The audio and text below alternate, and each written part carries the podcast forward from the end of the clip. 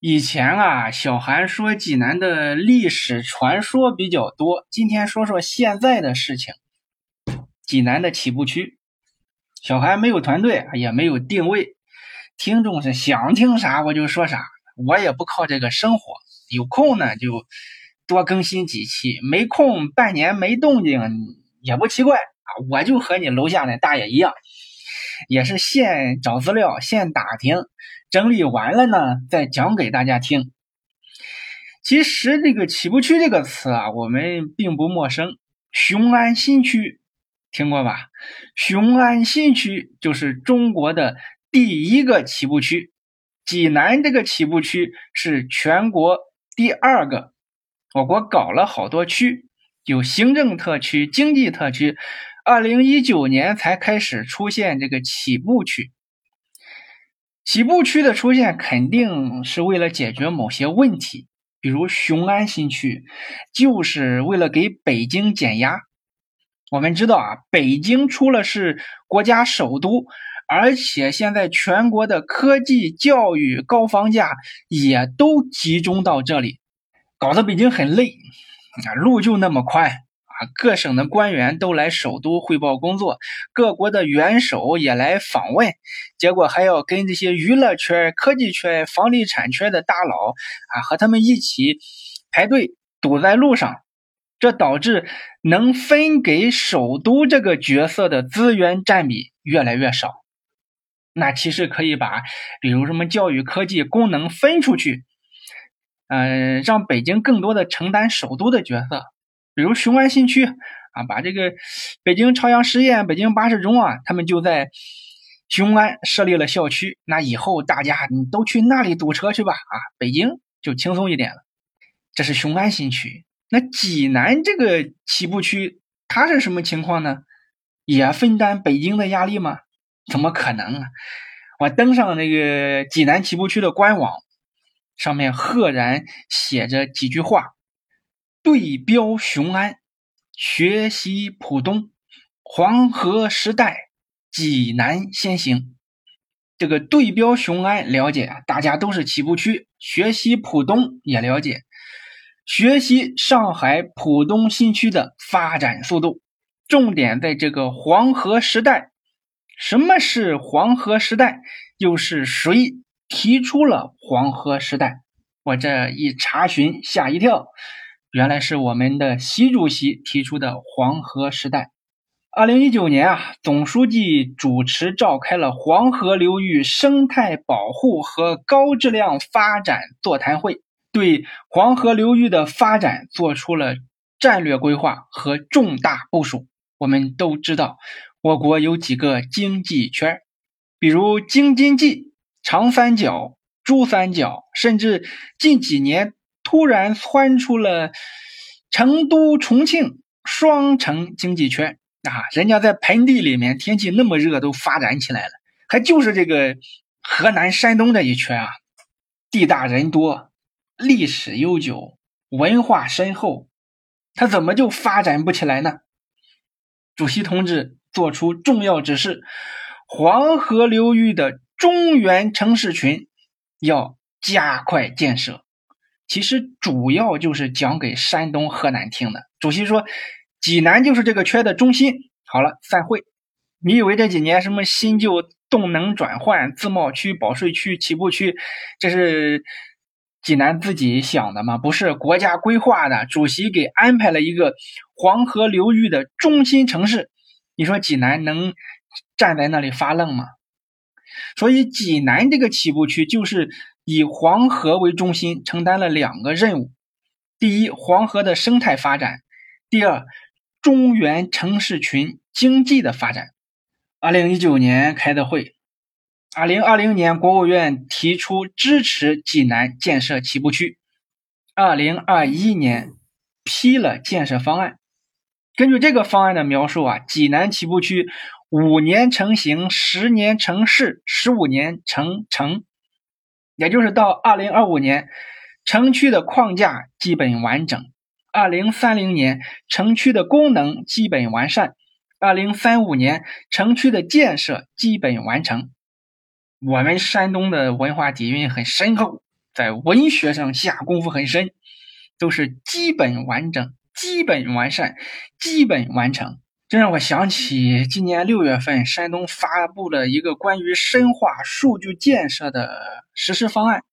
因为现在很多地方要证明的情况太多，比如证明我父亲的父亲是我爷爷啊，所以山东就说了，山东要力争通过三年多时间打造无证明之省。这是我从省政府网站原文复制的，不是瞎编的。咱们学习这个措辞啊，第一个词力争，我们是力争，不是保证。后面又加了个三年多时间，三年多啊，五年也是三年多，十年也是三年多，第四年有人较真了，怎么还是需要证明啊？不是说三年打造无证明吗？啊，我们说的是力争三年多，没说保证三年内，所以你就看出来了，我我也是山东人，我不自黑啊，这确实是我们的风格。山东风格就是我可能会不够出色，但是绝对不会出错。不够出色，不会出错。所以这三个五年规划也都是基本做到。这个可能只有山东人自己能看懂。为什么选择把济南定为黄河流域中心城市呢？某种维度上，其实是在扶持济南，因为弱才需要扶持。有一说一啊，济南作为省会城市，其实综合实力并不强。相对于青岛，它不强；相对于潍坊、烟台、威海，它也强不了太多，很尴尬。这在全国都少见。怎么说呢？二零二零年有个针对二十七个省的统计，就是从这二十七个省的省会的 GDP 占全省的一个分量。这么个统计，二十七个省啊，济南排名是第二十七。济南的分量占全省的百分之十三。不拿成都那样的省会咱举例子啊，就说兰州，兰州这样的省会占甘肃省的分量是百分之三十二，咱是十三，普通人家的孩子是三十二，差距还是很明显的。所以啊，在济南建立起步区。是国家在帮助济南，硬推济南，能不能扶得起来，还得看济南能不能把握住机会。我觉得济南很不善于把握机会，还是那种说我不求有功啊，但求无过这种中庸思想。我本人也是这样啊，我我自己也反思，我比较保守，有些机会呢，就是怕出意料之外的事儿，所以就不敢迈出去。没有成就我没关系，起码我安全。这些年的本地生活呢，我是有体会的。你看济南弄了什么齐鲁软件园啊，这是个互联网的一个赛道，但里面企业有几家是专心搞互联网的呢？弄了个汉语金谷，号称是亚洲最大的金融中心，但里面和金融关系大吗？啊，作为普通老百姓，就拿补个行驶证来说吧，我原来有啊，我只是丢了啊，幺二幺二三上。就能操作啊，但是不行。车管所说没有我车的照片，那我就不明白了。没有我车的照片，我上个行驶证是怎么办下来的呢？后来我明白啊，感情他们就拿数码相机拍照，拍完了洗出来，然后贴上。我想要电子版的，这样以后我就可以在线办了。窗口说你得让拍照的这个警官拿 PDA 拍，但是呢，拍照的警官呢，他专门又把 PDA 换成了数码相机，他说就得这么拍。那我下次还得专门请假过来，专门来给我车这拍个照。那老百姓办事是这样，企业办事又是怎么样的？但是你看这里面很典型啊，就是你绝对能把事情办成，不会说你来我来补一个行驶证，最后不给你换，不可能，他绝对能给你换成。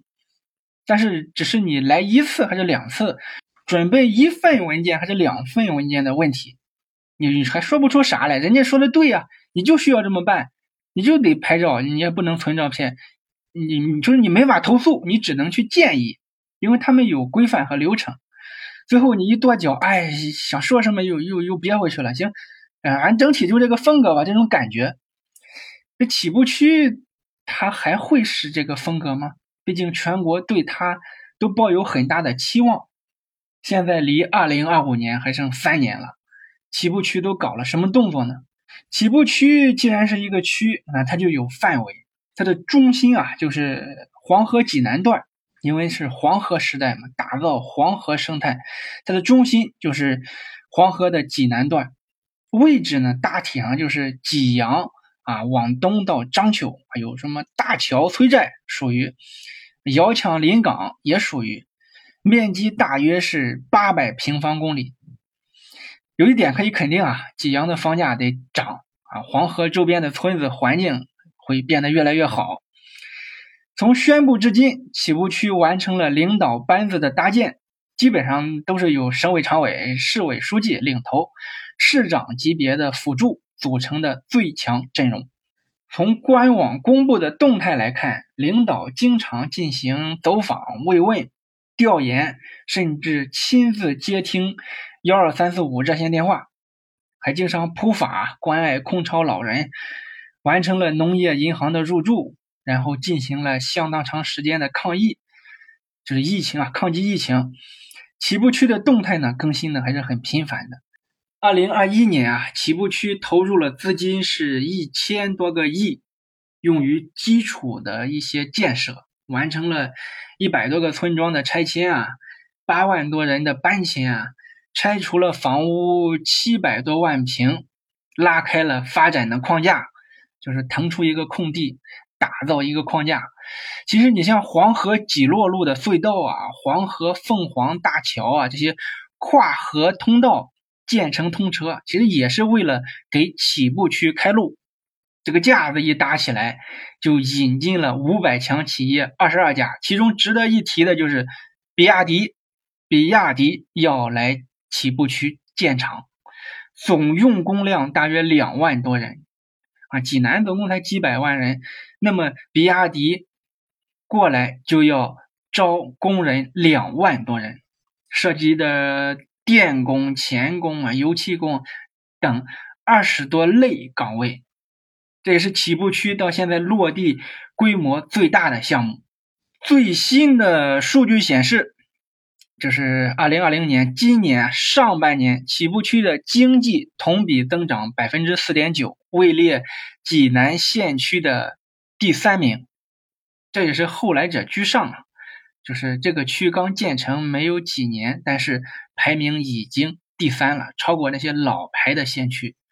从数据来看，济南起步区还是非常非常有发展，国家有规划，山东有战略，济南不知道济南怎么想啊？反正他可能觉得自己过得现在就挺好，也还是说也憋着一股子劲，说我这个省会城市啊，我这强省省会，这不让我们拭目以待吧？啊，反正这次气氛烘托到这里了，主席都帮忙了，剩下的。